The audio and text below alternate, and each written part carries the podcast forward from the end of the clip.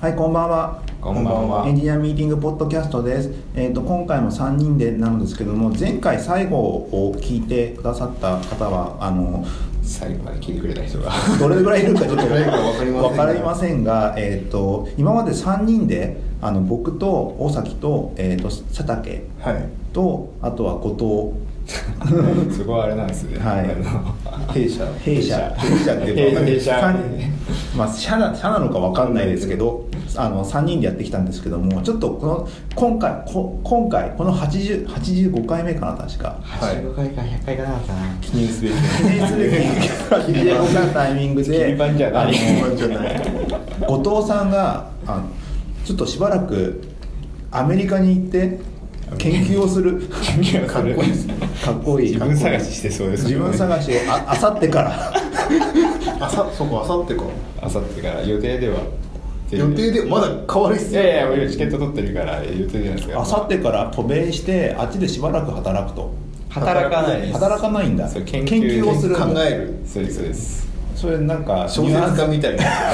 ホテルごもりするみたいなまあまあそういうことを研究のところでちょっと行くみたいなことになったんでしばらくレギュラーから外れますそうですね半年間半年間半年間半年間結でね構長いよね長いですねだってもう会いすぎですからね9月ですから9月だもんね次そうそうそうそう3周年ぐらいだよねそしたらうちらこのそうこでのす番組ちょうどのおー九月にそうだだから3周年にアメリカ土産を持って帰ってきてくれるっていうその前にまあ佐々木さんが先にアメリカからアメリカ土産持って帰りますけど ね僕は4月の頭ぐらいに、はいあの遊びに行くだけバカバカみんなブームブームですねアメリカブームアメリカブームって言っちゃあれなんですけどカンファカンファレンスがそうそう絡めてね行くそろそろ来るんだよねまたそうそうそうそうそうそうでアメリカとか行ったことないからさ、うんもうなんか準備が面倒くさくなって行きたくなくなってきてるすでにすでにで何を準備してるん ですかしてない準備じゃ忙しくなってないじゃん なんかスーツケース持ってないからあ基本あのバックパックでしか海外に行ったことないからうんーあーアジア圏から出たことないから、はいはいはいスーツケースいるのかなみたいなわかります、うんでもまあでもあれですよだって自分単単体で行くんだったらバックパックで済んじゃうじゃないですかいるなんかお大体土産とかさいつもお土産で迷うんだよバックパックででかい服バックパック持ってけんじゃないですかそういうそ人うじゃそんう俺のバックパックもさちょっとさ裏のなんかナイロンの加工がさボロボロになってさもう使いたくないんだよね 耐久性の耐問久題性の問題ででここのタイミングでなんか大人だからやっぱスーツケースの1個ぐらい持っとくのがいいかなってあーコロコロあるじゃないですか俺コロコロ持ってないのよやばい34歳にして大人だからとか コロコロ買った方がいいのかなと思っ言う高校でもあれですよやっぱら楽は楽ですよなんか長期でこう行く時にやっぱバックパック腰痛めるてでも基本ホテルに置いとくじゃないそうですけどホテルまで行く間ははかする打ってる方が楽じゃないそんな1時間も歩かないでしょバスなりタクルなりやるやるでしょ俺ね一人でね旅行行ったことないんですよお俺ー一人だから結構ね怖いで現地行けばみんないるから、んみんなってまあ3人ですけどそれをそれだけを頼りに行って何も プラン一人俺一人で旅行行ったのって多分京都に一回なんか京都京都京都になあのー会社の出張みたいなのがあって、はい前入りをちょっとはい日付的に都合が良かったから前入りして京都観光を一人でするっていうのだけをやったぐらいしかやったことないから、いいじゃないですあかー京都は落ち着いてるからいいじゃないですかそうそうだねどんだけサンフランシスコ怖いんだろうと思って確かにいやでもなんかまあアメリカの中だと多分一番安安全なロスよりは全然安全だもんね、うん安全だけど、まあ、小さいしこじんまりしてるけどまあやっぱり日本って安全ですよねまあねそうそうそうそう夜でやる気たくないもんね夜中のさセンター街ってどっちが安全夜中のセンター夜中夜中のセンター街と結構危険な感じする夜時ある中のセンター街でそんな危険かな結構危険な匂いする時あるよ匂いだけじゃないかそんなことないいやなんかね怪しい人たちいっぱいいる時があるからはいなんか喧嘩しそうな雰囲気になってる状態とかたまにあるじゃないあれです酔よっね払いだし外外にこうあの店の前にいる酔っ払いはよくいますよねそうあの辺そ結う構そうそ危険うじそゃうないそうそうえあのあの辺山田電機からももまっすぐ来てセンター街のとこにあああるねマックとか細いさ、うん、天一とかあるらへんあるじゃんあの辺超怖いそうだねスペシフィックだな でそんなわけであの後藤さんが今回最終、まあ、しばらく出なくなるということで、まあ、ゲストとして扱ってみよう扱ってみようっていうとも変な話だなあれですね初あれですよね今までゲストとして3人のうち誰かを扱ったことがなかったからなかったからちゃんとそういう経トライア歴ルとかが何かちゃんと喋った方がいいのかなと思ってその話をしたいかなと思いますついついでに自己紹介をこれあれ今ん何時間ずれてんだっけ11時間ですね多分今だとだから実ああれがあるじゃないですかサマータイムとかがはいはいはい多分今11時間だと思ちょっと待ってアメリカの話するのま たういやいやいやいやいやあ今今我々8時ぐらいにいつも収録してるじゃないですか夜はいはいでこのライブ中継するとしたら太田さん4時まで起きてないからまあねそうだね それ確かね確か前何何回か前にやった時に時間計算してあこれ夜中だわ無理だねうちらが帰ればいいだけだよねうちらが昼休みにすればいいんだよねあー確かにそれはそうあーかもしれないうんまあまあ夜やればいいまあそういうのもやってみようってなるかもしれないんでそこはそこで置いといて、まあ、今実験が回できますかはらねせっかくのタイミングなんでそうそうそうそうはいあのーしゃしゃべりゲストとしてお扱いないんですけどなんだろう なんだっけえっ太田さんのサンフランシスえっコと情報でしょ、えーじまずコーナーまずまず最初に自己紹介してもらうじゃないですかそうあのえっ、とで肩書きをいつもなな〇〇の〇〇ですね僕話してるじゃないですかそうね、うんあのねあーエンジニアのエンジニアのディレクーターのとかやってるじゃないですか、はいお父さんって何の身なんですか今何のフロントエンドエンジニア研究者じゃないですか研究者動画研究者研究動画研究者のことです ね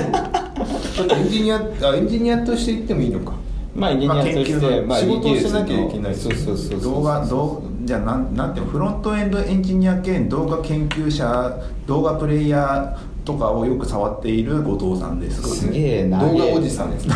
クライアントサイド動画おじさんってことです かあそうしようクライアントじゃあはちょっとクライ仕アント切りますね仕切仕切りますね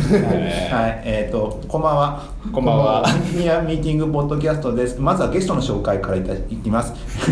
どど動画おじさんのあ覚えられなかったクライアントクライアンクライアント動画おじさんの後藤さんですはい後藤ですよろしくお願いします動画おじさんってだって急にあれになりますよねな何々おじさん系になると急になんかおじさんの方が凄みが出るじゃないでもクライアントサイド動画おじさんって何ですかクライアント俺が聞きたいですよ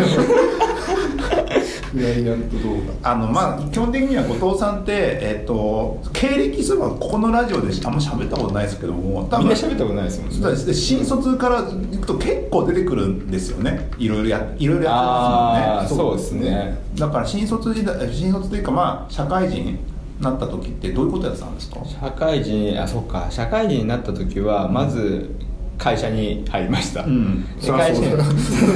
ういう社会人って呼ぶんやね会社に入りまして会社入った時にマーケティングやってましたね一番最初は、ほうそうそうそうそうそう22歳とか23歳僕は256まであれだったんで、あーはいアメリカで大学行ってから帰ったんでそこもあるかそのあれじゃないですかなんだっけ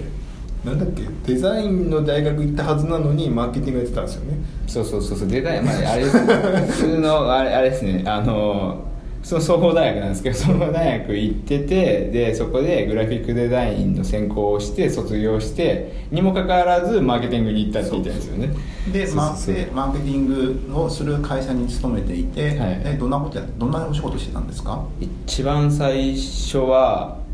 あれですねあのひたすらエクセルを触ってましたね まあ、それまあえうそれそうは誰に報告する報告するっていうか誰に伝えるためのエクセル作りだったうんですかーんとまあえっ、と伝えるエクセルは確かにあるんですよね、うんその修理でレポート出したりとか、はいまあえっ、といやえっとレポート用のやつは出すんですけど、うんまあ、でも主なやつは自分のところでまあ顧客をこう持ってるじゃないですか、うんその持ってる顧客に対して、まあ、いろんなステータスがあるんですよね、うんうんうんでそのステータスに対して、まあ、そろそろここら辺のお客さんが、うんあの例えば営業でアタックをかけたら、はい買いそうだぞみたいなやつほをう、まあほ、うデータを全部引っ張ってきたやつを、はいまあ、エクセル上で加工してであここの数字のあたりがアタックしどころだぞみたいなやつをこう出したやつを、あのー自分の社内のそのプロモーションリソースとしてはいこう展開して、であの営業の人とか、うんまあ、あのインバウンドで使ったりとか、うんインバウンドやアウトバウンドで使ったりとかなんかそういう感じで使うものをひたすら作ってるっていうのが一番最初ですね、なそれをエクセルでやってるんだエクセルでやりましたねもうデータ引っ張れるんですけどデータ引っ張る以外のことはあんまできないんですよそのマーケティングやってる人はいは本い人は、でデータはどこに溜まってるんですか社内のどっかそういう専門の場所があるんですかそれは、えっとデータ抽出依頼をかけてあーそうそうそうそうそうそうで引っ張ってきたやつは素のデータなんで、まあその素のデータ内だったら、まあ、自分たちで加工して、まあ、いいようにこう使える素材に直すみたいなことを、まあ、それが一番最初にあの覚え覚えたっていうかなんかまあ先輩から依頼がこう来たやつを、はいはいいやこういうか形にしたらうんうんうんで出したら「いやこれじゃあ使えねえだろ」みたいな言われても目的そうなんすか目的はアタックリストなんだアタックリストアタックリストが一番多いですねへえそうあそうそうこういう商品ができたんだけれどもどこら辺の顧客に通じる伝あーわるかなっていうことを考なるほどえそうそうそうそうていろんなことを今までの購入履歴とかそなうんそうかそうそうですなんかすごいねそうこの会社この辺が期末だからとかそういうこともああっそたうんでですすねそうえそれ ですってどうどうするの全部変数とかにするの変数にしてそれで因果関係かなんか出すのそうですねなんかもう変数にこうなってるあのピックアップする、えっと、あの変数は決めるんですよ、はいえでそれに対してじゃあ、えっと、ここで、えっと、もう一つ、まあ、23個変数をこう決めたやつでこの組み合わせでやったら、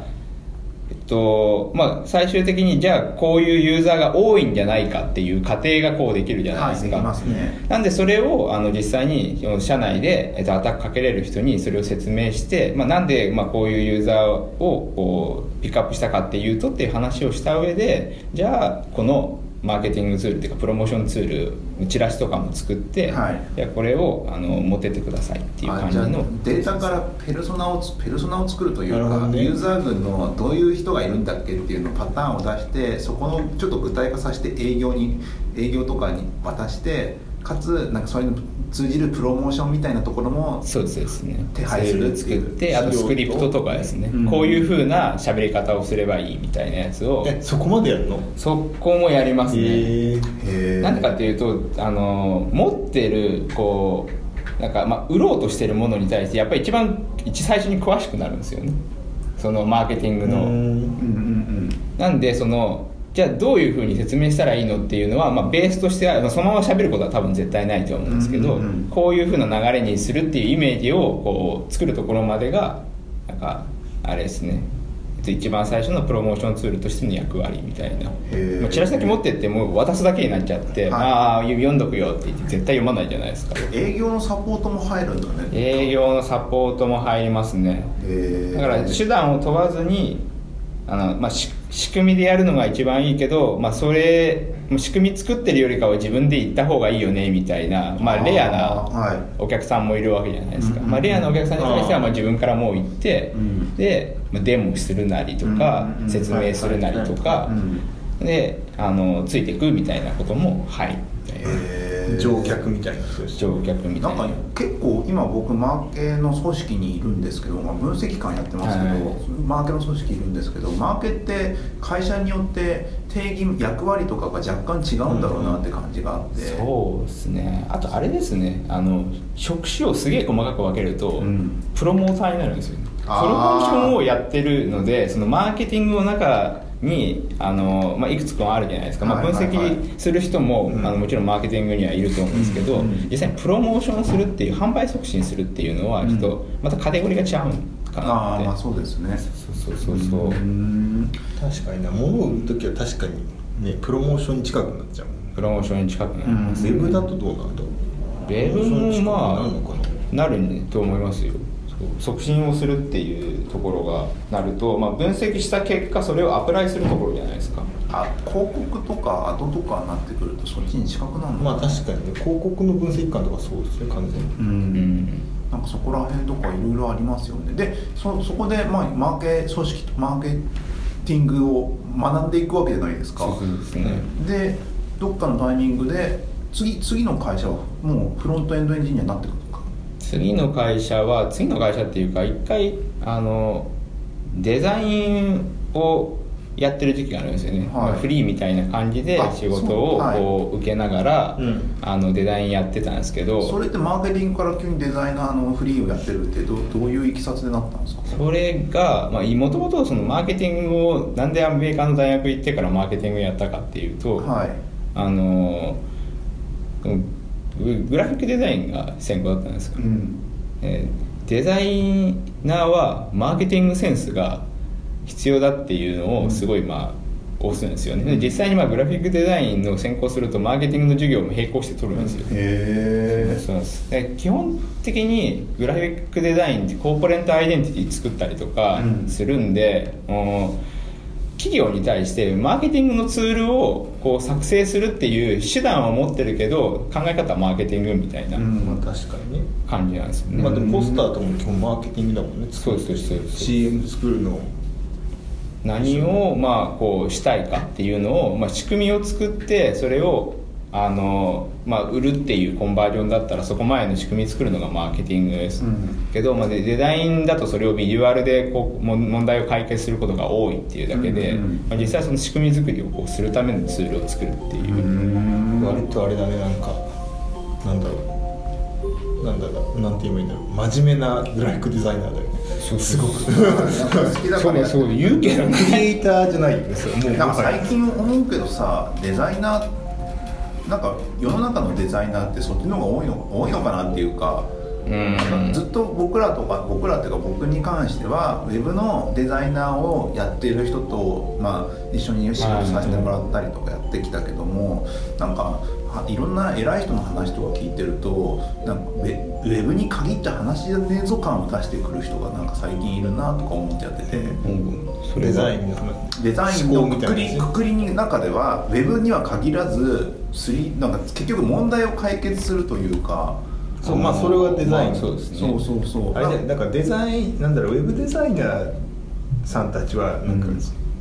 クリエイターというかアーティストにどうしても寄っちゃうじゃないですかめっちゃうでなんかデザイナーってもうちょいプロダクトとかさ、うん建築のデザイナーとかはさ、うんなんかもう少し今の後藤さんの言う、んちゃんとしたデザイナーの方に近いよね、うんななんんかか今後どっちになっていくんだろうなって思っいてや両方あるんじゃないあるのかなやっぱ映像とかなんだろうそのポスターとか、うんエディトリアルとかだとやっぱアーティスティックななんかうんなんだろういわゆるデザイナーみたいな、はいはいそういう人が目立つから、うんそう見えちゃうけど、うんなんかいろんなさこういうペットボトルでもデザイナーがデザインしてるわけでしょでも結構なデザイナーがデザインしてるそうでしそょうそうペッそトうボこトうルいのうデザイン方ってとかそういうなんか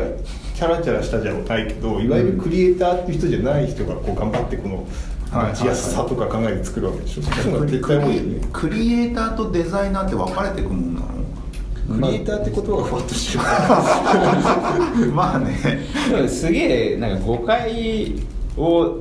恐れない言い方ってなっちゃいますけど、うんするとあの基本的にデザイナーはこう素材をこう組み合わせた上うでん最終的に問題解決する人だと思うんですよね、はいでもだからなんか例えばそのビジュアルとかをすげえ綺麗にこう作れる人っていうのはある意味その素材を綺麗な素材が欲しいっていうデザイナーのこう意図に対してそれを提供してるだけみたいな感じだと思うんですよね、んだからなんか最終的にはこうこう組み合わせるところのそのなんでそれをその意図で作ったのかっていうのがすごいこうあの一番デザイナーでなんですかね一番重要視されるところで、まあ綺麗なやつを作れないんだったら、うん他の手段使って同じ問題を解決すればいいかなって思うんですよね。ほうほうほ自分で作れるんだったら、まあ、その綺麗なそのグラフィックとかをこう使ったアプローチが得意っていうことにはなると思うんですけど他に作れる人がいたらその人をその実際にデザインする人うがはい使い方変えればまあ、同じ問題を解決できるかもしれないし別の方法を使ったらもしかしたらそっちの方が効果的かもしれないじゃないですかなるほどそしてな頑張って全部リスプで書かなくても Ruby 使えばいいんじゃないかな近いんなじんゃなだいけですどもでそれかで言うと後藤さんがやったことはデザイナーになるんだよねそうですねだからなんかでも一番最初にそのデザイン学んでる時に思ったのは自分は絵がうまかったんでおあの、まあ、絵描ける人がたくさんいるっはてい勝手に思い込んだんですけど、は意外と先生とかって、はいデザイナーの、はい絵とか全然俺描けないからっておもおともとコンピューターサイエンスから来てるからねみたいな人とかも結構いてあそうなんだああそうそうそうまあそれはあるだろう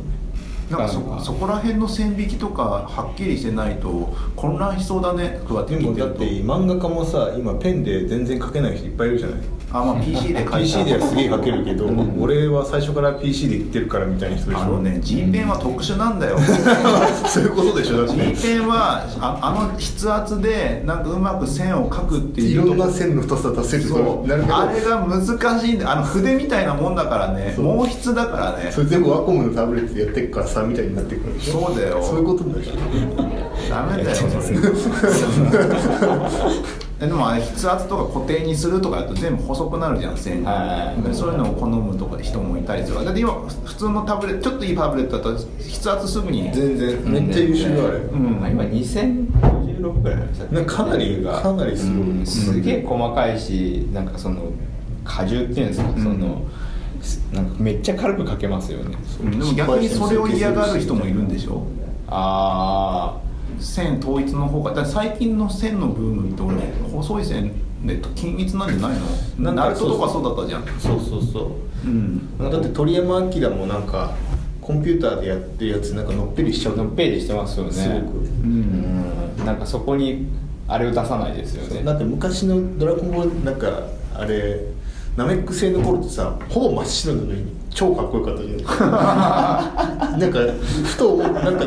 いつだったかなんかたまたまなんかで見て、はいそあの頃の、はいナメック星の頃あ真っ白なのトーン全然張ってねえ、あトーンは貼ってないねであれはなんか時間かかるからっつって貼ってないんだって、ああ、だってスーパーサイヤ人金髪なのもトーン貼るの面倒くさいしベタ面倒くさいからでしょそうあっあ、て言ってそういうことそうそうあれで書けば白でいけるからって言って白くしたらしい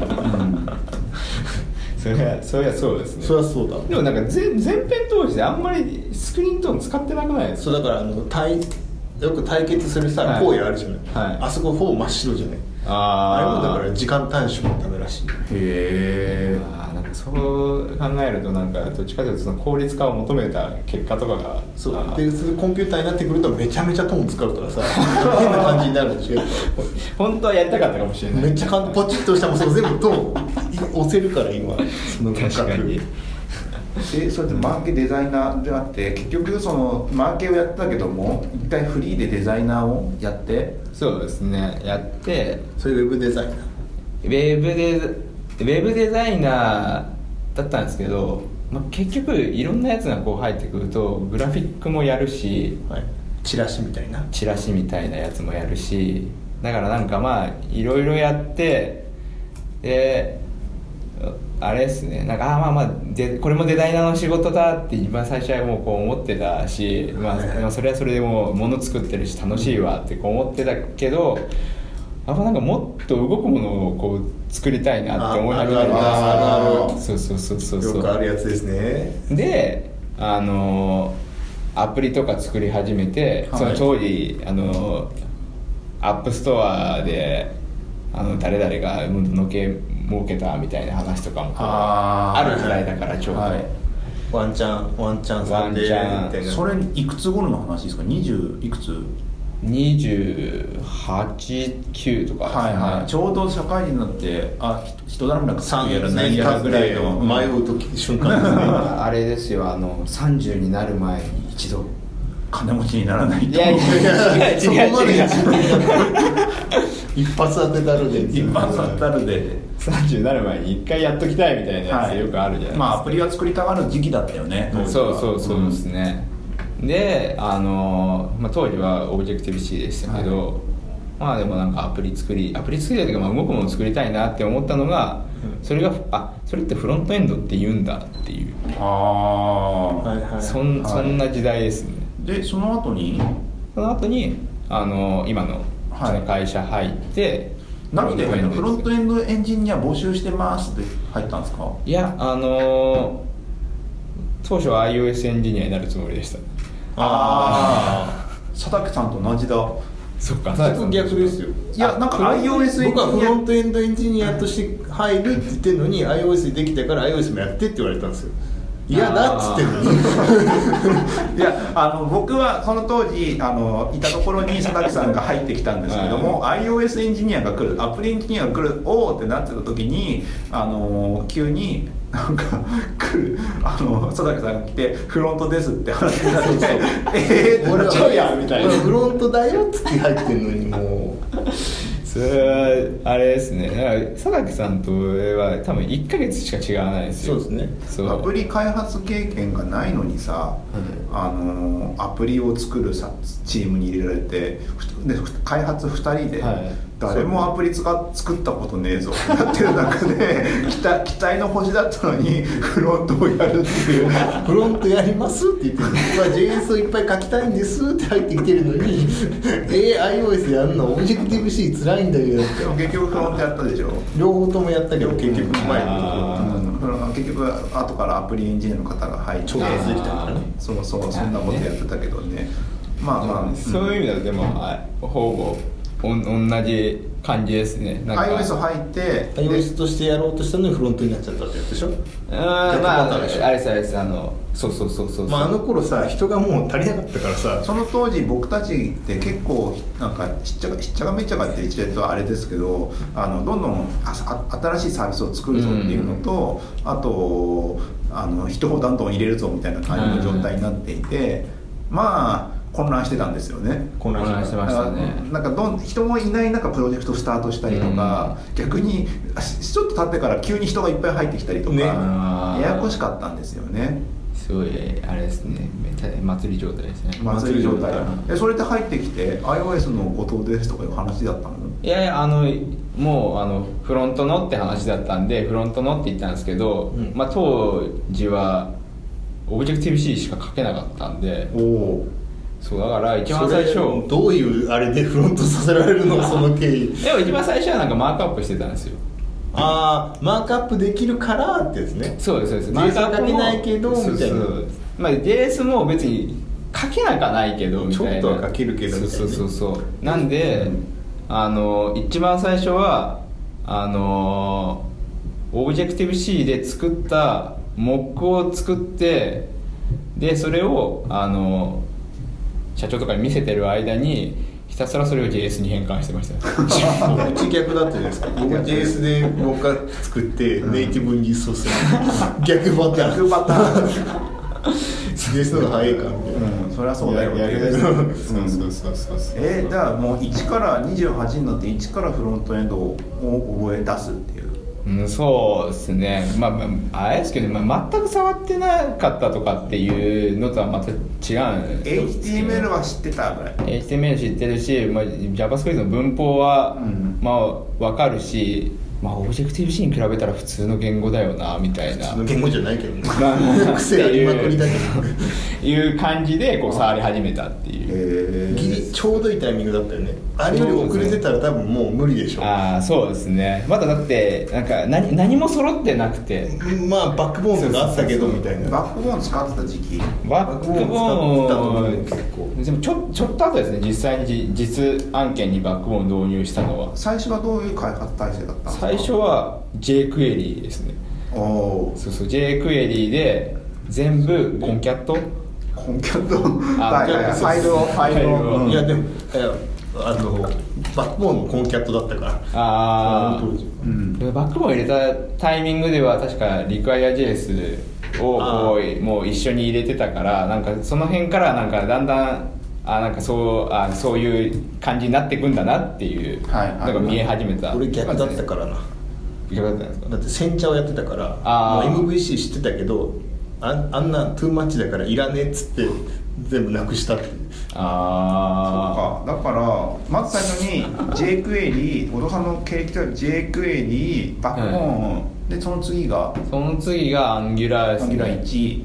1ですねですでそう次がも次もうリアクトじゃんまあリアクトうリアクトになるのかそうそう、うん結局まあ4年ぐらい45年じゃないですかね45年かそんぐらい一年に一回えでも4年四年でそんな変わったってことそうなんですよ大変いなやんですよもアンギュラーは3プロジェクトぐらいいましたよねあまあ長かっそうたそうアンギュラー歴そがう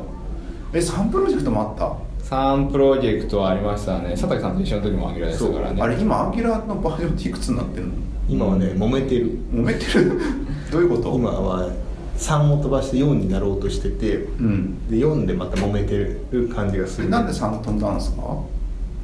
なんだったっけなんなんだったっけなんか聞いたんだけどななんかあったんだよ3話ってでもなんかそのちゃんと一回セマンティックなバージョニングにしようってなってではいあーあーまあ地球に欲しいみたいな奇数はなんかどうたらでそう偶そうそうそう数はなんたらっていそううそうよくあるやつだそうそうリアクトとかもそうなんでしたっけあそうの時そうウブンツスタイルのやつあああ スタイルはいはいはいなるほどねうんで今4にな4が出るの4が4が今年出るんだじゃなかったでしたっけへでなんかもうロードマップがちゃんと敷かれてて、はい何ヶ月後かに定期リリースみたいなちゃんとするやつですねそうそうそうそうあれって追え追えないよね追えバージョンアップとかって追えてるものだからなんかちゃんとその今まではもうどのバージョンにところにブレーキングチェンジ入るか分かんなかったから、はい上げれなかったわけよね、はいでちゃんと迫ってくるのバージョンに綺麗んにリリーススケジュール決めて、ブレーキングチェンジはちゃんとメジャーアップデートだよってお知らせするからねみたいなへえまあそこを気をつけておけばいいそうみたそいうなそうマイナーは全部パッチアップデートどんどん上げてきやみたいなだって1からには無理だったじゃないですかうんうんそうそうですねまあでもメジャーバージョンも大体そうじゃないなんでもいやでも最近はそれなりになんかそうケアしてくれる Python にい や Python はちょっと物に物にスイングと2と3みたい まなあ結構ある物によよりますよね物によるか5いそうそう5の1.5から1.7いや5は1系は大丈夫なのあれ2でもになった時はダ結構大変メになるっていだうよやっぱりなんかそのメジャーバージョンがやっぱり若いとまあ次はでかいですよねでかいとはいえもう5とか7とかって話になったら、うんまあだんだんだんだんまあまあ言ってもなってなってくるかもしれないですけどまあそうだよね、うん iPhone とか4とか5とかあの頃とかすげえジャンプアップしてたもんねああ画面が大きくなったとかなってたもんおーっねて3から4とか薄くなったいやそこ死ぬっていうねこの FP なくなるんだみたいなね致命致命的そうなそやうつこのアニメーションの作り方やっちゃダメなんだって言われるっていうあー昔アンギュラーかまあちょっとブームな時ブームな時があって使ってたところとか、保守大変になってくんだろうなって保守まあ大多変分だけすげえあるでしょうからねうどでもん意外とじ切り替えたけどアンギュラーからリアクトに、うんうんそんな大変でもないかもしれない実はせ MVC 基準分かれてればってことそうそうそう、んコンポーネント思考でなってるから、うんまあ、癖は結構つ端々つらみあるんだけど、はいなんか思ってたよりいけるなっていうへー時間かかんないなんかかかかまあかかる片手間にできるプロダクトじゃないよない、ねそれではないけど、うん時間かかるって考えるとなんか本当に最後まで自分いられるかなみたいな不安が絶対つきまとう気がするんですよねえそれプロジェクトが 変わるかあいやそう自分自身がこう始めたけど終わらずにってなると多分次来た人はなんかはいもしかしたらこうそれを全部こうやり遂げるっていう意思を継がない可能性もあるじゃないですかでもなんかうまくやれば一応アンギュラーの中にリアクト動くからコンポーネントだけ動かしといてその最後アーキテクチャをフラックスに動かすってやればできなくはないっていうあーそっか佐竹さんってアンギュラからリアクトに移行し作業をしたしただよねしたそういわゆるあれ一部はしてやるもう全部全部じゃなあい一部一部なんだだからそのまあそれはアプリにもよるけどちゃんとその小さい範囲で切り出せるんだったらなんかこううまくやっていくあ少しずつ切り替えていくみたいな感じそうにそなうってそいうくそっれてこは結と構地道にやれば普通にいけるなっていうさいあー最後の最後なんか残りそうじゃないですかななんかここだけはってあるあるそれはもうそれはもう力技で解決する佐竹さんが今やってるプロジェクトって結構なページ枚数もあるし動的に動くしみたいな感じうんですから、なんて言えばいいんだろうねあれね一応お温度メディアって言えばいいの温度メディアですねもうそのまんまなんだけどだからそのページの中の要素が全部動的ではいユーザーごとに一つとして同じページがないっていうえぐい仕様なんですよねあーそうですねだからサイト構築もできるしって話ですよねそうそうあそれうそう確かサイトでどこに何載せるかみたいな感じのこともやるしっていうところの結構でっかいフルフルなやつチャットだったじゃないですか、まあそこが普通に移行してますよ 結構できるるっていううん結構できるなんかそのなんかきコンポーネントの切り方ってやっぱり結局一緒じゃないディレクティブの切り方とリエクトコンポーネントって結構あれですねもうちゃんちゃんとそのコンポーネントをこう考えて切ってればそう割と責務分けて切っとけばそんな大変コンポーネントを求めるもんのが本当は一緒のはずだからじゃあ別に使うライブラリが変わったところで再利用したいっていう問題を解決してくれる時にここの単位で再再利用したいよねっていうのが大体分かってれば大体一緒になってくるようね、んであれですよ話戻しますけど後藤さんそれでまあリアクトまで行くじゃないですか、はいでその後になんか動画プレイヤーあたりに手を出すというか闇に手をはい闇ですね動画の仕様周りに手を出していくんですよね使用まあ使用っていうかまあ普通に再生をすることに戦うですよねブラウザで再生をすることに戦うもうドムでも何でもないもん このビデオタグのここの中ってそのタグの中ですらないそうこの1個1個みたいなそうそうそう1年以上戦ってるもんね一年そうですね一年以上戦ってますね思えば、思えばえば普通に再生するだけなのにって思われそうだけどもやることは実は多かったって話なんだよねそれそうですねそれで言うと何にも変わってないで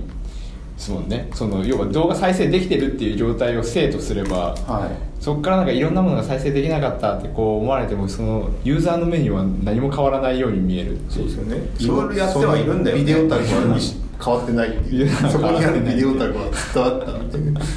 その後ろで動いてるストリームプロトコルが変わってたかもしれないけどそれもそれはユーザーの目にはこう届かないのがせいですからねそうだよそうそうねそうなんか動画は、まあ、混沌としてるっちゃあれですけどまず最初に、まあ、HLS と、まあ、MPEG ダッシュとか MPEG ダッシュとかいろいろそんなあれなんていうのあのあのパーシャルで送られてくるやつってあれはなラストリーミングでいいのストリーミング なんて言えばいいんだろうねあのスストリーミング、まあ、ストストリーミングでしょうねトリーミングになるんだ要は再生しながら一方で、えー、と別にそのパーシャルで、まあ、うんパーシャルというかセグメントですよねセグメントかなセグメントのファイルをこうどんどんどんどんあのバッファーにこう積んでって、はいでそれをまあ再生をそのプレゼンテーションタイプその表示する時間になったら処理していく処理していく処理していくみたはいいなはい、それはブラウザ自体が持ってるものではなくて JS ビデオタグの中 JS である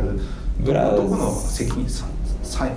責務としてはブラウザ自体が一応持ってるんです、はいでそのもともとそのブラウザーが実装をこうしてなきゃいけないって言われているそのビデオとかメディアのはいその API に拡張で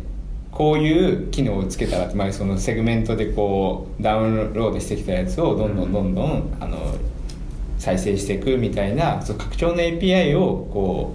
うモダンなブラウザーはまあ全部積むってことになってるんで、はいえそれを使うっていう感じですね。それってものによって違うってことでしょブラウザによって違うブラウザーによって違うのとあとブラウザーによってはその API 使わなくても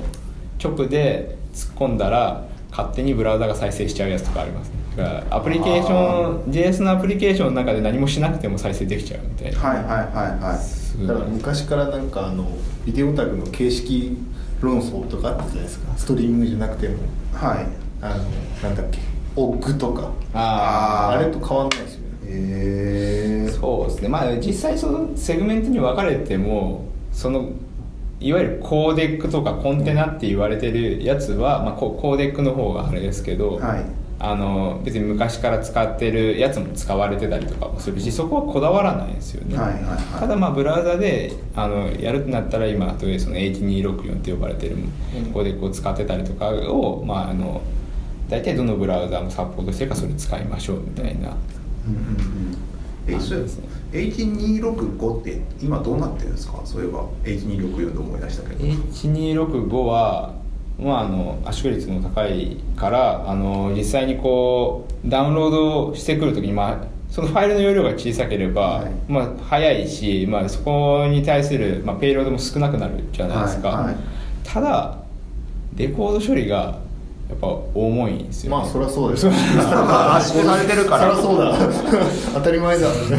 なんでマシンにスペックが求められるっていうのでああでまあ未来のスペックだからいいよねってことだそうそう無我の法則があればまあそうですね到達するよねいつかはいけるけど、まあ、行っても今でもスマホとかで、まあ、どこをこうサポートするかっていう話が動画再生でもデータ転送量とかねどんまどあんそうみんな気にしだしてるからね、あのなんかあの、まあ、じちょっとめっちゃ高かったから読めてないんですけはど、いなんか 8K の動画をスマホで再生する技術みたいな本があってもうなんか NHK がやってそうですね放送技術研究所とかがやってそう多分未来の話なんだろうなって思うんですけど確かね56万とかしたような気がして本本で本でだって56万買わないからねそんな本誰も多分図書館が買うとかそういうレベルだよ図ね書館買うとかなんか多分研究所とかで研究所とかが国会図書館とか行ってくりゃいいのかそう読めない人そんな長いのにずっとあまあずっと読めないけど借りれはするから通えばいい通えばああとあれだよあのしゃあれ転写コピーできるからえそれやってみるコピーだって何分の1まではコピーしていいんだよ何回も行けばいいえ何回もいけるのかな分かんないけど一応コピー機あるよね副副写ーか副社はまあできますね何分の1かって決まってるんですかあれ決まってなかったっけそれは全部コピーしたらダメでしょまあ確かに法律的になんかまずくないでもでも大学の時とかなんか割とコピーしてる時ありませんでしたそれはなんかその研究の範囲ではってやつでしょそうお思うんですけど俺のクラスメートの人は買わずに全部コピーしそてれるはダメだねダメなやつそれダメこれはダだメなやつ そうそうそそうう友達の話ですよね友達の話そのためやってんだ よそれはやんないそうそうそっちの方が大変ですからねどっ確ちかかにっていうとだって紙の厚さも2倍になるからねそう2倍になるしもうあ結構金もかかりますしね、あの大体図書館ってその自分のカードにこうクレジット入れて使うじゃないですかあの使ったんですようちの大学は、結構かかるなこれって思ってどう考えても、そうだよねコピー機ばっかになんないもんそうねそうそうそう読みづらいしでで動画の動画に戻り ますよで動画の動画なんか動画をいろいろ調べてていろんな人に会ってるんですよねなんか動画の昔からと古くからなんか動画を扱ってるエンジニアの方がいたりするからそうですねエンジニアの人とかなんか多分あの策定をしてる人とかって、うん策定してるっていうか、まあ、なんとかグループのあの、何々さんですみたいな人とかがこういて、なんか普段うちで見かけないスーツだったりするんですよね、はいはいなんかこうスーツあんま着ないじゃないですか、うんうんうんそうそうそうそうそうなんかそういう人とこうは話をするとなんかいまだにこう知らない言葉がちょこんとこう出てきたりとかして「えそれってどういうことなんですか?」みたいなことを聞いたりすると「あそれはねあの業界ではなんかこういうふうに使われてて」みたいな話をこうされるんですけど、うんなんかそれがあのーそう言葉自体はあそういうもんがあるんですねってこう思ってるんですけどやっぱ過去を振り返ってみると例えばその素材をこううちの動画サービスで使うための素材をいろんなこのクリエイターの人から集めるじゃないですか、はい別の言葉ですこれってこうしなくていいんですかって注意点としてこう聞いてるんですよねああ書き出し方式とか書き出し方あ式るよとねかあのなんか普通はあの動画の初めの部分は、はいこういうカラー余ワード白を入れますよみたいなやつとかへえそういうのも言われてるんですけどいやうちにはそういう規定ないんでみたいな話とかもあるじゃないですかはいパルデスタパルですか NTSC ですかみたいなえどういうことどういうことパパル形式があるんですよそれそれ何の形式動画のあれですそうね企画みたいな企画があってテレビの企画かなああ基本的にあれなんですあよれねパルがアメリカで NTSC が日本でしたっいけやなんかそうえあれでしたっーけと両方ともアメリカも日本もあの NTSC なんですようんあるとかは多分あれですねあヨーロッパのヨーロッパとかオーストラリアとかでえっとなんかそれが違うとそもそもあの例えば DVD 持ってたとしても、うん再生ができないはずなんですよ、はいあそうアナロのグの形式の方がみたいなへだえからテレビでこう再生しようと思ったらできないただそれにプラス DVD とかあのなんかリージョンコードってまあそれありますねそれが同じ形式っちゃ形式なんだよねまあ、あれはあのプロテクトしてるんですよねそのうんコードが合ってないと再生させないっていうふうにプレイヤー側がしてるだけで、うんだからそのリージョンコードプラスそのえっ、と動画の方式自体が両方とも合ってないとこう再生ができなくて、はいあんまりリージョンコードは確かヨーロッパとか一緒なんですよ日本とそうなんかね二と二で飛んでるんだよねこうへー隣り合わないそうだよね確か隣り合わないように作ったよねまあリージョンコード一緒だから見れるかなって思って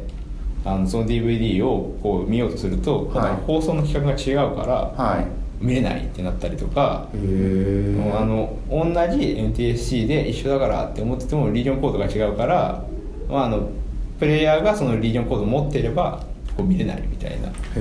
結構いろいろあるじゃんだから DVD もさあの最初のさあのメニューの部分とかも動画に入ってるわけでしょ言あー言えば、はい言うなれあばあそこもそういう企画ってことだね一応あれなんか最初触った時すげえ気持ち悪かったけどねマクロメディアディレクターで作られてるやつでしょああれれはマクロメディアっていうところが さいやいやいやいや昔のさ CD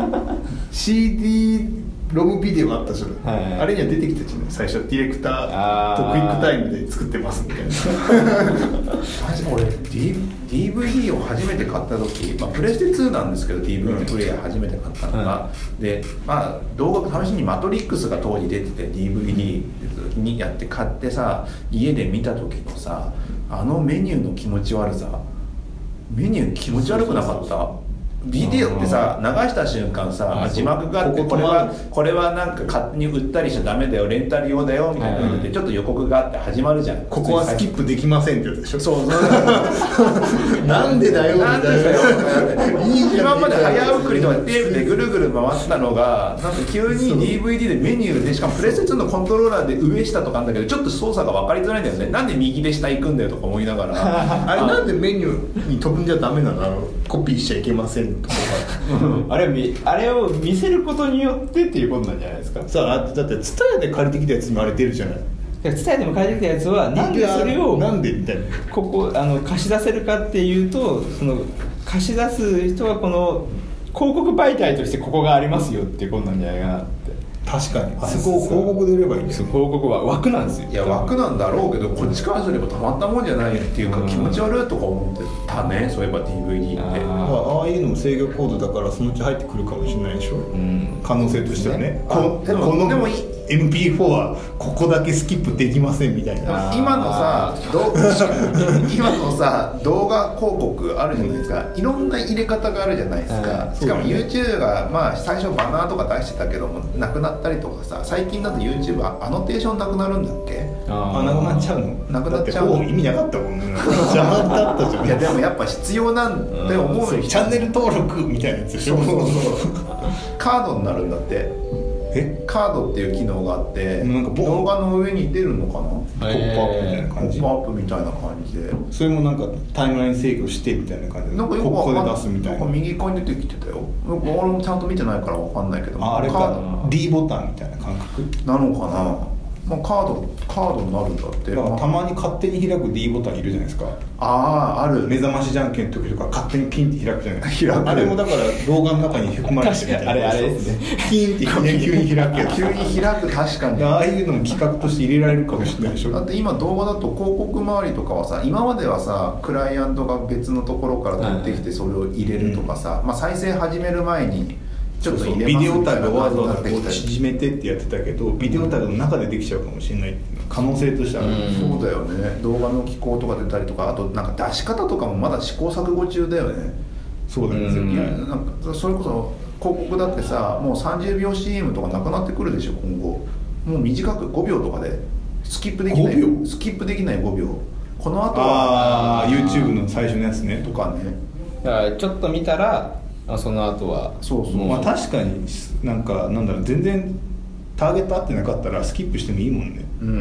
ん見たい人だけ見にリーチさせればいいからあれ5秒配信とフルで配信でなんか予算って変わるの何秒視聴があるんだよ何パーセントあれ最後まで見たよとかの計測があるからそれただ最後にに見たらやっぱたくさん取られちゃうわけでしょなんかそれ契約なんじゃない契だよ約,、ね契約とかだとしたら5秒で興味ない人好きどんどんスキップしてもらった方がよくてそしたらうん30秒見てくれる人にだけお金を使って広告シフトできる方がいいそうよですねねってなるじゃない、うんあれなんかなんか変な話なんそれうんえ違うのはいだってもう在あ持ってるじゃないですかあ広告主がそうだからで5秒ははいで5秒でスキップされたら不良在庫になんじゃなかったかなまあそういえうなっちゃうのなんかそういうのもある気がするわかんないなんか出し方5秒はなんかその自分の予算から減らないようにしてほしくない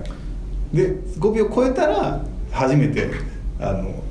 在庫減るみたいないやなんかそこら辺とかもいろいろなんかやり取りがあるけどもなまだいろいろやり方を検討があって、はいであの YouTube とかあもうこれわかんないこれ怪しくなってきたけどその5秒広告みたいなのが頭に入るみたいな話があって、うん今あるっけ5秒 ,5 秒 ,5 秒だけの広告だよ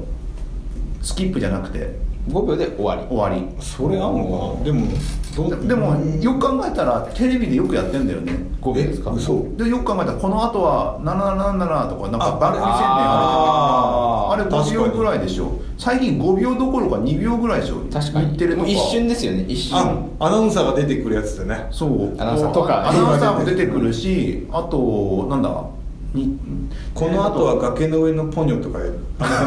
一瞬出てくるや一つ瞬出てくるや つそうですそうだよあの来週の月曜はとかいうやつとかさああとなんかちょっと一言言っておしまいのやつとかあるあるじゃないですか、番組のタイトル言っておしまいのやつとかもあれ多分に5秒ないよねあれ多分2秒か3秒5ぐらい秒か3秒ですけどでもあれあれじゃないですかでもこうこの後はとか言って結構相対的なコンテキストがあるからまだ成り立ってるけどないと辛くないですか2秒ってえでも逆にそういうコンテキストの中に入ってくるんじゃないのあああ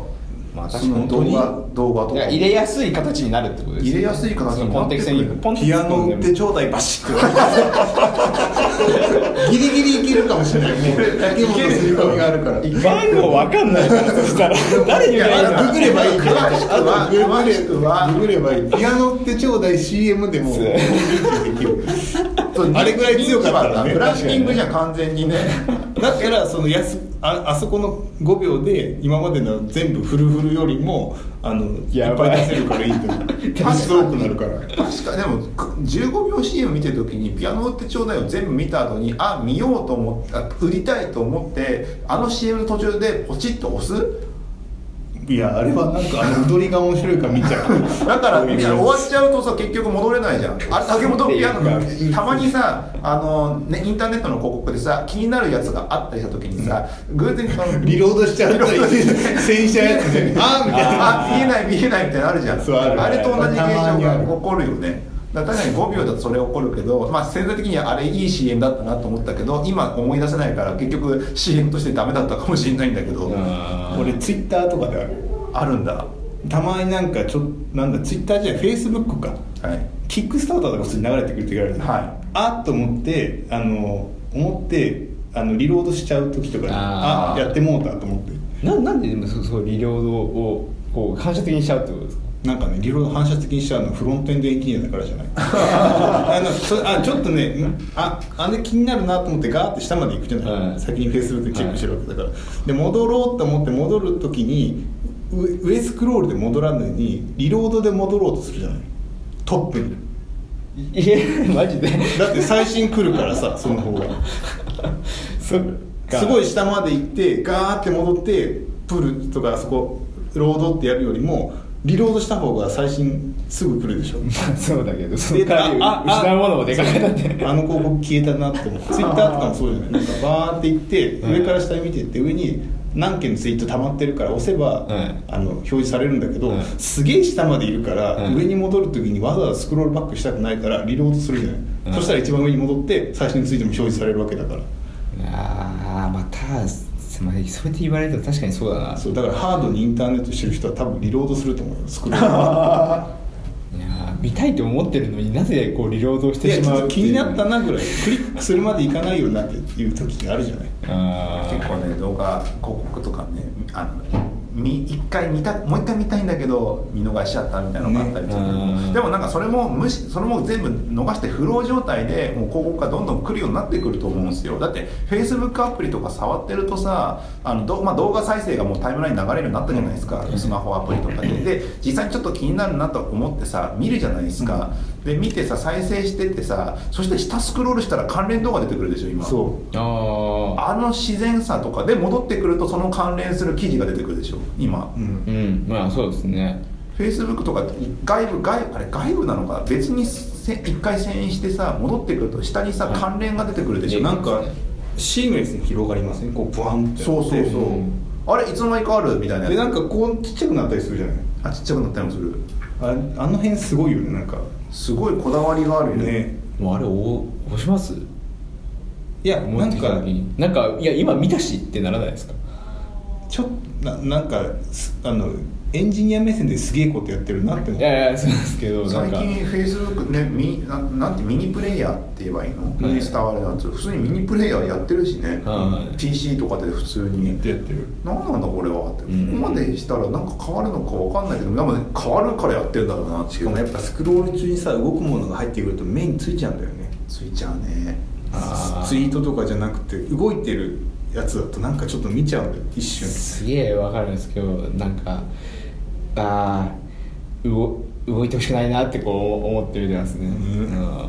なんか、ね動い動いちゃうとこう見ちゃうからあれ絶妙だよね下から来るときは早めに動いてて、うん上行くとすぐ止まるよねそうそうそうあの辺のなんか心地よくていいよねあなんかね動画技術もさることながら動画を見せる技術みたいなところこれから切磋琢磨されてい見せくる技術本にあそうりですそようなね多分それに API というか仕様が絡んでくるわけでしょうんそうですねだって割とあれですもんねだからこう何をこうしたいかベースで拡張されてってますからねそうだよね、だってなんかさ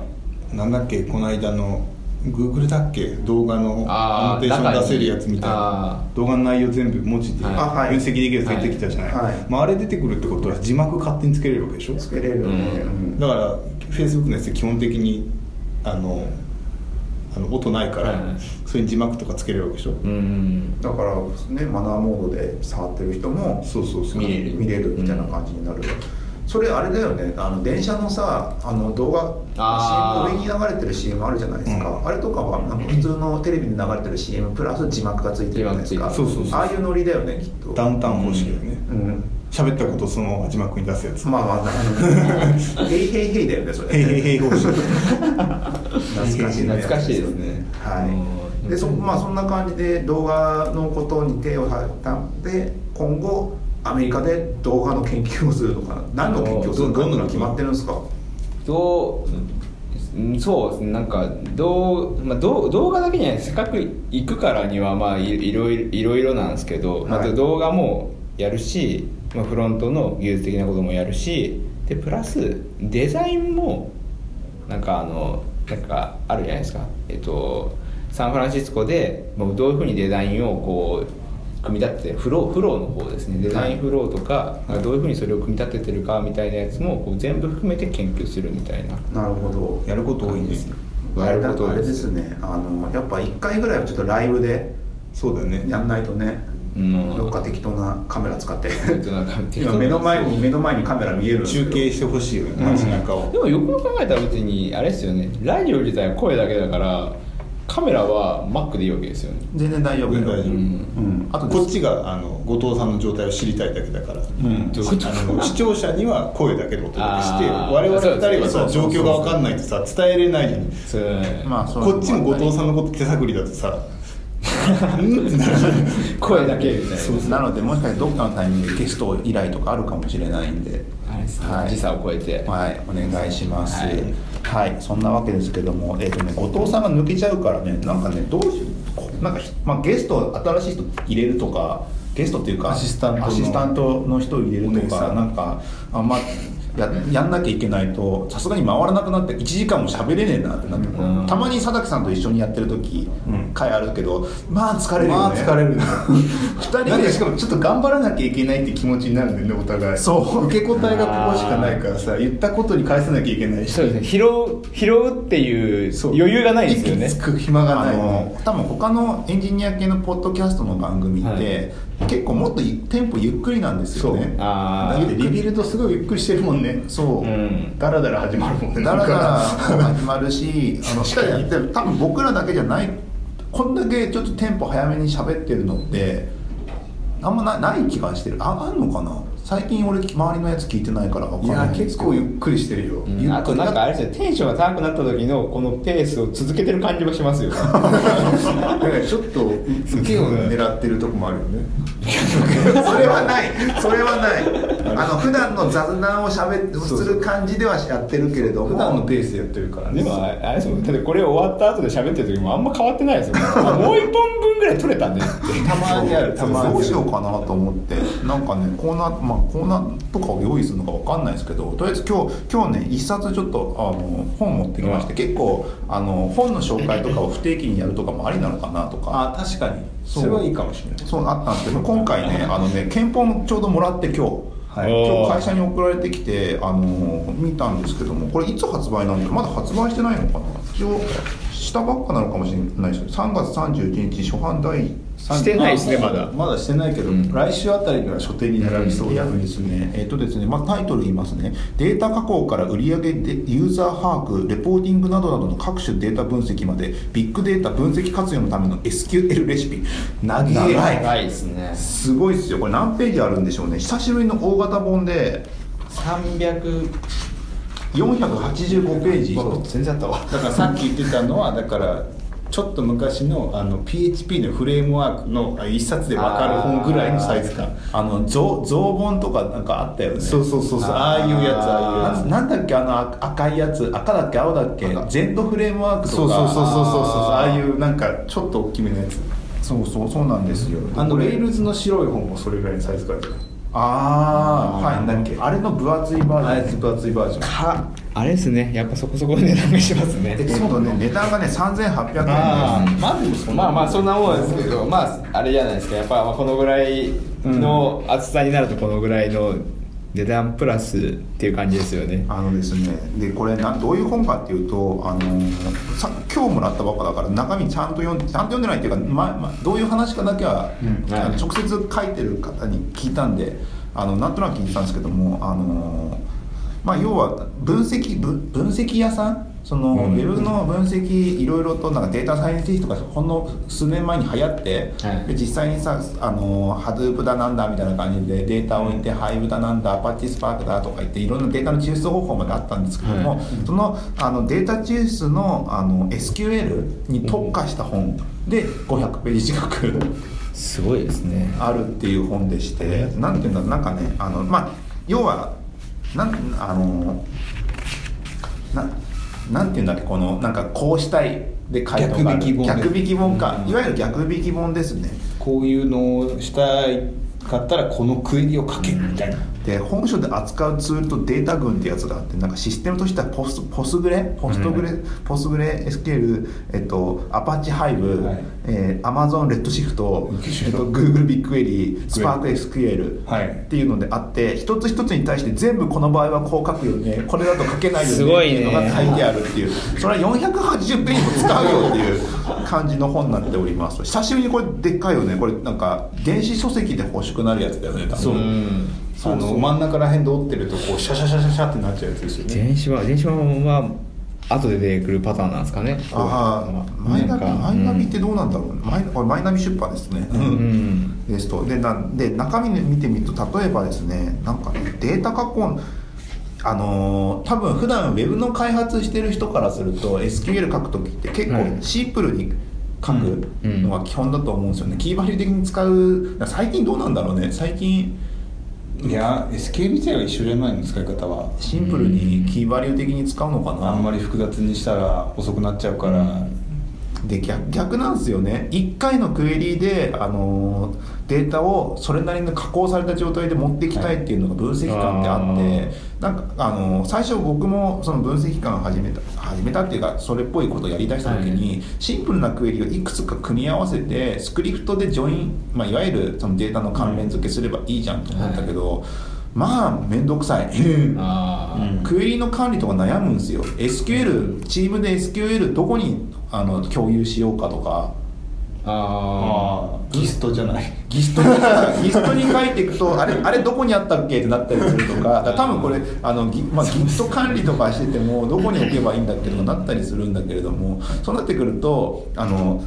SQL と R スクリプトとかああややこしい2つになってくるじゃないですか、はいでしかもあのスキルセットによっては SQL は書けるけども R わかんないよとかいう人もいたりとかなんか R、まあ、その逆もしっかりだったりとか,、なんかじゃあ Python はっていうとまたまたどんどんややこしくなってくるじゃないですか、なんで SQL に閉じ込めたい欲が多分出てくるんだよねもうこれをどこでもこれさえコピペしてやれば OK OK 関係構築必要なしみたいなそうこれでこれで叩けば あのそれっぽい結果返ってくるアナコンダとか入れなくてよしみたいなよしみたいな感 じエクセルで加工しなくてよしみたいなしあーエクセルが入っちゃうとどうしてもね自分たちであのこのデータに対してピボットしてみたいなことやったりするんだけれどもそれも全部自動にしなきゃいけないみたいなのがあ自動化にできないからせっかく取ってきて手手作業やったら最初からクエリの中だけであの加工した方がよくねってなって、うんそれで書いた結果あのすげえサーバーが重くなるみたいなのとかあったりとかビッグクエリで漢字課金課金が課金になる なったりするみたいなシチュエーションがあるんですよね。今の話が最初からあれば俺の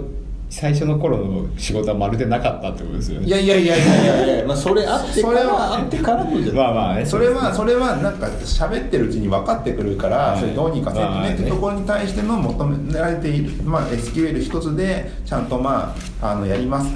あのここまでできますよっていうことを言ったような本ですねだから特徴的には何だろうな、まあ、特徴としては例えばですねなんかかんこういう関数がありますよみたいなのっていうよりも売り上げを把握するための大事なポイントとかなんかうんまあ売り上げが下がってたりとか、まあ、販売回数とへ、まあ、売り上げが下がっている原因を探したりするんですよね、うんうんだからそこら辺どういうふうにやってな分析を持っていくか指標をどうやって決めていくかみたいな感じのことをなんか 詳細に書いてあるっていう、うんまだ僕あのペラペラとして読んでないですけどね 多分ねすげえすげえあれですよねやってる人にはめっちゃいい本ですよねなんかねデータのフォーマットとかもあってあもうそれはビューでなんとかしろやと思うんだけどでもそうじゃないのね SQL の出てくる結果でもう綺麗にフォーマットしたいっていう結構その普段のウェブサービスを書いてる人は使わないであろう関数をいっぱい取り入れましたってあー著者の方が タミヤさんですけどあそのんなのあったのみたいななんかロールアップとかありますねロールアップでないですよねなんか多分 SQL とかあんま知らないと分かんないですよねロールアップ、まあ、コンキャットとかも全然あるだろうけど変換とはロールアップ、えっと、with with with いつはまあある with with ってあれあの事前にテーブルっぽく先に書いておくってやつネストを防ぐためってやつですね、あとはなんだろうなでもでもロールアップ結構出てくるね特急キューブキューブって何ですよキューブはねなんかねキューブってキューブなんて言えばいいんだろうあのグループバイのあのバリエーション版といいますか全然伝わってこないどういうことグループバイがいくつかあるだから101010っていう3つのカラムがあった場合に、はい全てのシチュエーションの対してのカウントをするみたいな感じグループバイをする感じあー全部のパターンをあ多次元グループバイみたいな多次元グループバイっていうのが俺もなんかまあ、まあ詳しくは本読んでくださ いとかねライアントとかわかんないなやっぱなんかそういうそういう2次元でユーザーを捉えるとかなんかありますねああユーザー全体の時系列による状態変化を見つけるもうえそれはもうログファイルの話なんじゃない一つあったの継続率ですね継続率あのー知ってます知ってますってこれ俺本読みながらこれでなんか知ったかするのすごい変な話ですけどもなんだろうなさっき見かけてあこういうのって意外と知られてないだろうなと思ったことでえっとですねどれだっけな継続率継続あーとあった107これ大変ですねやっぱりページ数多いから174ページこれでもう言ってるからねえっとですね継続率と定着率の違い、はい定着て定着の定義があるってことですねもう継続率も定義があるし定着率もある、継続率と定着率の違いって何ですか継続率と定着率継続率まあ、ユーザーが新規で登録するじゃないですか、はいで、まあ、使い始めるわけですよね、はいで継続率と定着率を追うっていうシチュエーションがあるんですけども、はい継続率とは継続率っていうのは連続で使ってるやつほうじゃあ3日継続率3日継続者となると登録日から、えっと3日後にアクセアクセスしたしたことがあるかってことえーっとん継続率3日間定着率だと3日後いやんそうか3日後え3日連続じゃないダメなの連続じゃないですこれじゃないのじゃないです3日後にもう一回来れば別に2日空いてても大丈夫大丈夫3日そうそう合ってるだからそれとかも図とかでなんかこんなんかあのややこしい言葉がややこしい言葉がややこしいんですけど、まあ、図とかで単独書いたんですよねああこれ分かりやすいです定産ああそういうことかうんだからで定着はで定着はこっちなの定着率はあのどっかの期間内に1回でも来たことある人、うん要は7 7 14日定着率判定期間とか言ってああスのコープがウィンドウがあるってことねそうは 8, 日目から14日目の間でアクセスしたことがある人のことを14日定着率判定期間それはなんかそのマーケティング的に決まってるやつなのそのなんかね継続率に関しては合ってでるもそれはでもなんかああれだよね連続していくところああるかもしんあるかもしれないねもしかしたならんかあれ IR とかに継続率とか出していいもんなんでしたっけいやーどうなんだろうやややこしいのかな人にものによって違うからみたいなややこしいよね PV でも一はま応だいけるけど一応この本の定義ではこういうふうにやってますよとかあったりだからか考えるポイントなんですよ、うん継続率って言われてそれ3日間連続それともだからそうだよねそうでもみでもその時はどうしますみたいな感じで、ほんとコミュニケーションとかでもこういう知識必要になってくるしこあーこの継続率ってどっちだっけみたいな話とかちゃんはとい聞くんですよ確認するんですよ意外と。確かにね例えば金曜ロードショーアプリだったら金曜にしか使わないもんねそらそうそうそうでもそので定着率の判定難しいよねで定着率になってくると EC とか EC 毎日来ないじゃないですか買いたい時に来るから1週間に1回買い物するっていう KPI だったらば定着率の方が合うとかああシーズンに1回来たらみたいなそうそうそうそう、なるほどねなんかそういうのがあったりして、まあ、それの使い分けとかをとかもなんかねクエリの話とか言っときながらねそういうのもね一応解説があるんですようんだから使い分けるポイントとしてはこれ読んじゃうよ、えーとね、継続率ユーザーが習慣として毎日利用してもらいたいサービス例ニュースサイトソーシャルゲーム SNS などうんで定着率ユーザーに何らかの目的が発生した際に利用してもらいたいサービスあ使い分けなきゃいけないってことなんねそうそうもも例 EC サイト口コミサイト Q&A サイト写真投稿サイトなどえ写真投稿サイトもそうなんだ写真投稿毎日しないでしょってことみたいだよねあ写真投稿のあでも見に来るインスタとかは毎日見る来るからインスタみたいな見に来るやつはあ投稿するユーザーとしては定着率で見て見に来るユーザーとしては継続率で見るみたいなそうそうそう投稿してからがスタートですもんね投稿するユーザーからするとだからクエリもあの、まあ、N 日時の N 日継続率推移とかを出すクエリとかああったりしますうねんです結構そうですねデート使ううんまあ普通に使よく使うやつうんうんあとはビッグクエリの場合ポストグレの場合レッドシフトの場合ビとかをすげえ細かくなんか一つのクエリの中に書いてあるそうコメントはコメントとかすごいっていうそうそうそうそうなんですよそういうかそういう感じになっていてまあすごいすごいなあっていう感じになっておりますねは、はいあれですよね聞くとなんか別にこう SQL 書かなくてもい一回読んどいても割と得るもんありそうですよ、ね、逆にさこれってサンプルコードだけどさそのデータをサンプルでもらわないとさなんか試せないよねあそういえばそうなんだね CD とかじゃないですけど、なんか URL とかがサンプルデータんセット欲しいよね、確かにどっかあるのかなそれはなんかこれもし聞いてたら多分あのちゃんと宣伝したかチェックされるだろうから聞いてると思うなんかそれなりのさ何ギガのなんかトレンドとかで配信してほしいよね確かに最後の方にありそうですけどねないですかねなんかね最後の方はねデータ活用とかの話があいやもう本当にこう末尾の末尾です祭りの街にななかったよ多分でもなビッグで一応ビッグデータだからさそこそこのさ大量のデータがないとさなんかやった感出ないじゃないだって巨大な数値の指標を直感的に分かりやすく加工するってしょああるんですけどそうあそうの系ですログを使うだからね指数関数めちゃめちゃ普通だったログログログ使っていいいいっていういや基本が重要ですね基本がそうそうよく使うんですよね意外と対対数にしてか対数にしてて、うん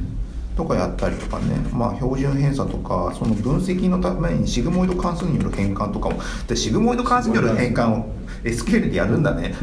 Python でやろうよどこまでやるんだって話だよね、 ややこしいよすごいな見づそらいう考えるとそういう、まあ、そこら辺のまでもやってる感じですね平スコアの計算とか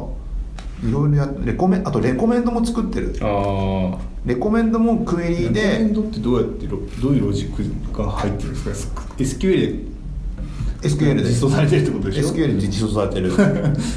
要は上位の類似ユーザーからおすすめアイテムを取得するクエリっていうああそうそういうことかそれ程度かうんすでに購入されてるアイテムをフィルターするクエリまあまあまあまあまあまあまあまあまでそこを抜き取ってあのなんかやるみたいなああのなるほどね使うみたいな感じのことをやっているでまあなんかそれに対しての、まあ、運用の方法とか書いてある結構ね泥臭い本だねこうやって見るとだから480ページもあって泥臭くないことないわけないんよでねない泥臭いからそこまで長くなっちゃったわけでしょそうだよねそうなんですよなんかだってゼロから始めるディープラーニングの方が圧倒的に薄くて短いと思いますよ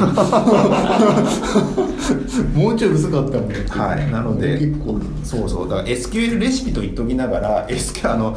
この分析というかマーケティングとかウェブ系に関わるいろんなうんちくが学べるものなのかなと。読み物としても面白いってことですよね、使使わなくても使わなく ても使わなくてもだから使える人結構限られてくるじゃんそうなんですのでちょっとあの結構い今までない本なのでよければあのご覧いただければなともうちゃんと僕言ったからね、 あすごいですねなんかすもう第1回目としては最高のい、やだから本本本を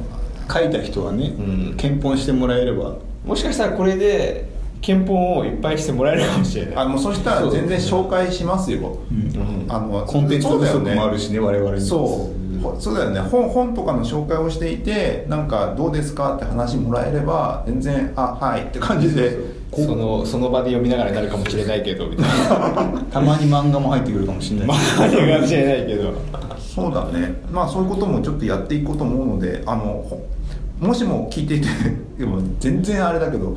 ねあのねまあちょっと問題に本なったらもうエンジニアは関係ないですからね本当にあの書籍書籍をこれからちょっと紹介していってたまにあるかあのもしものた時のあの憲法があった時にうまくやるっていううまくやそるのハウをちょっと面白く面白くしゃべまるだあんまりやってないかもねポッドキャストであー検本を介検本をしてしてもらったやつを紹介するっていう広告枠を入れていくや確かに報告枠自体はあるんだけどだらだらとこういうふうにそうこういう感じそう正直な感想をしゃべるってところは、うんまああるかもしれないけど、まあ、ちゃんそこちゃんとやっていこうかっていう感じで、うん逆にねなんであのもしも紹介して本があったらあのツイッターで「ハープエンジニアミーティングポッドキャスト」で書いていただければそれも読んだりもしますしあとは憲法自体もあれすれば検本を検本はちょっとなんとなくざっくりとこの本の感想を教えてだとちょっと読む時間ないかもしれない んであのつそうそれはちょっとしんどいしんどいしんどいあの手に手に入れるのも大変だと思うのであれですけども、まあ、お題として興味を引けばもしかしたらはいなのでよろしくお願いしますはいそんな感じで1時間ぐらい喋りましたねはいおはいそんなわけですが、えっと次回からは後藤さんがあのは当当時からお届け離れてちょっと2人プラスちょっとアシスタントを考えてますがまだ決まってはいないのでそうだねちょっとコーナー新コーナーとかを含めながらちょっとなんとかしていきたいなということにな思います新コーナー新コーナーはまあ一個本ができるから本ができたはいそんなわけでえっ、とまあ85回目も無事終了ということで、はい、ではここまで聞いてくれたくださった皆様ありがとうございましたありがとうございましたツイッターであの感想などは「シャープエンジニアミーティングで」あの書いていただければ僕たちの方で確認したいと思います、多分今週はツイッターなかったはずなんであ本当にうんよいしょないかなあ間違ったスペル長いから書きづらいかもしれないと思ってたんですけど逆にそこまで書いてる人は読んでもいいだろうっていう、、そうですねここでフィルタリングするっていううん思惑はそあうりですますねねゼルダの話への反響はなかったですねいいねを1個されたぐらいですね本当だはいそんなわけで以上ですえっ、とありがあの感想はツイシャープツイあシャープエンジニアミーティングまでお願いします、はい以上ですありがとうございましたありがとうございました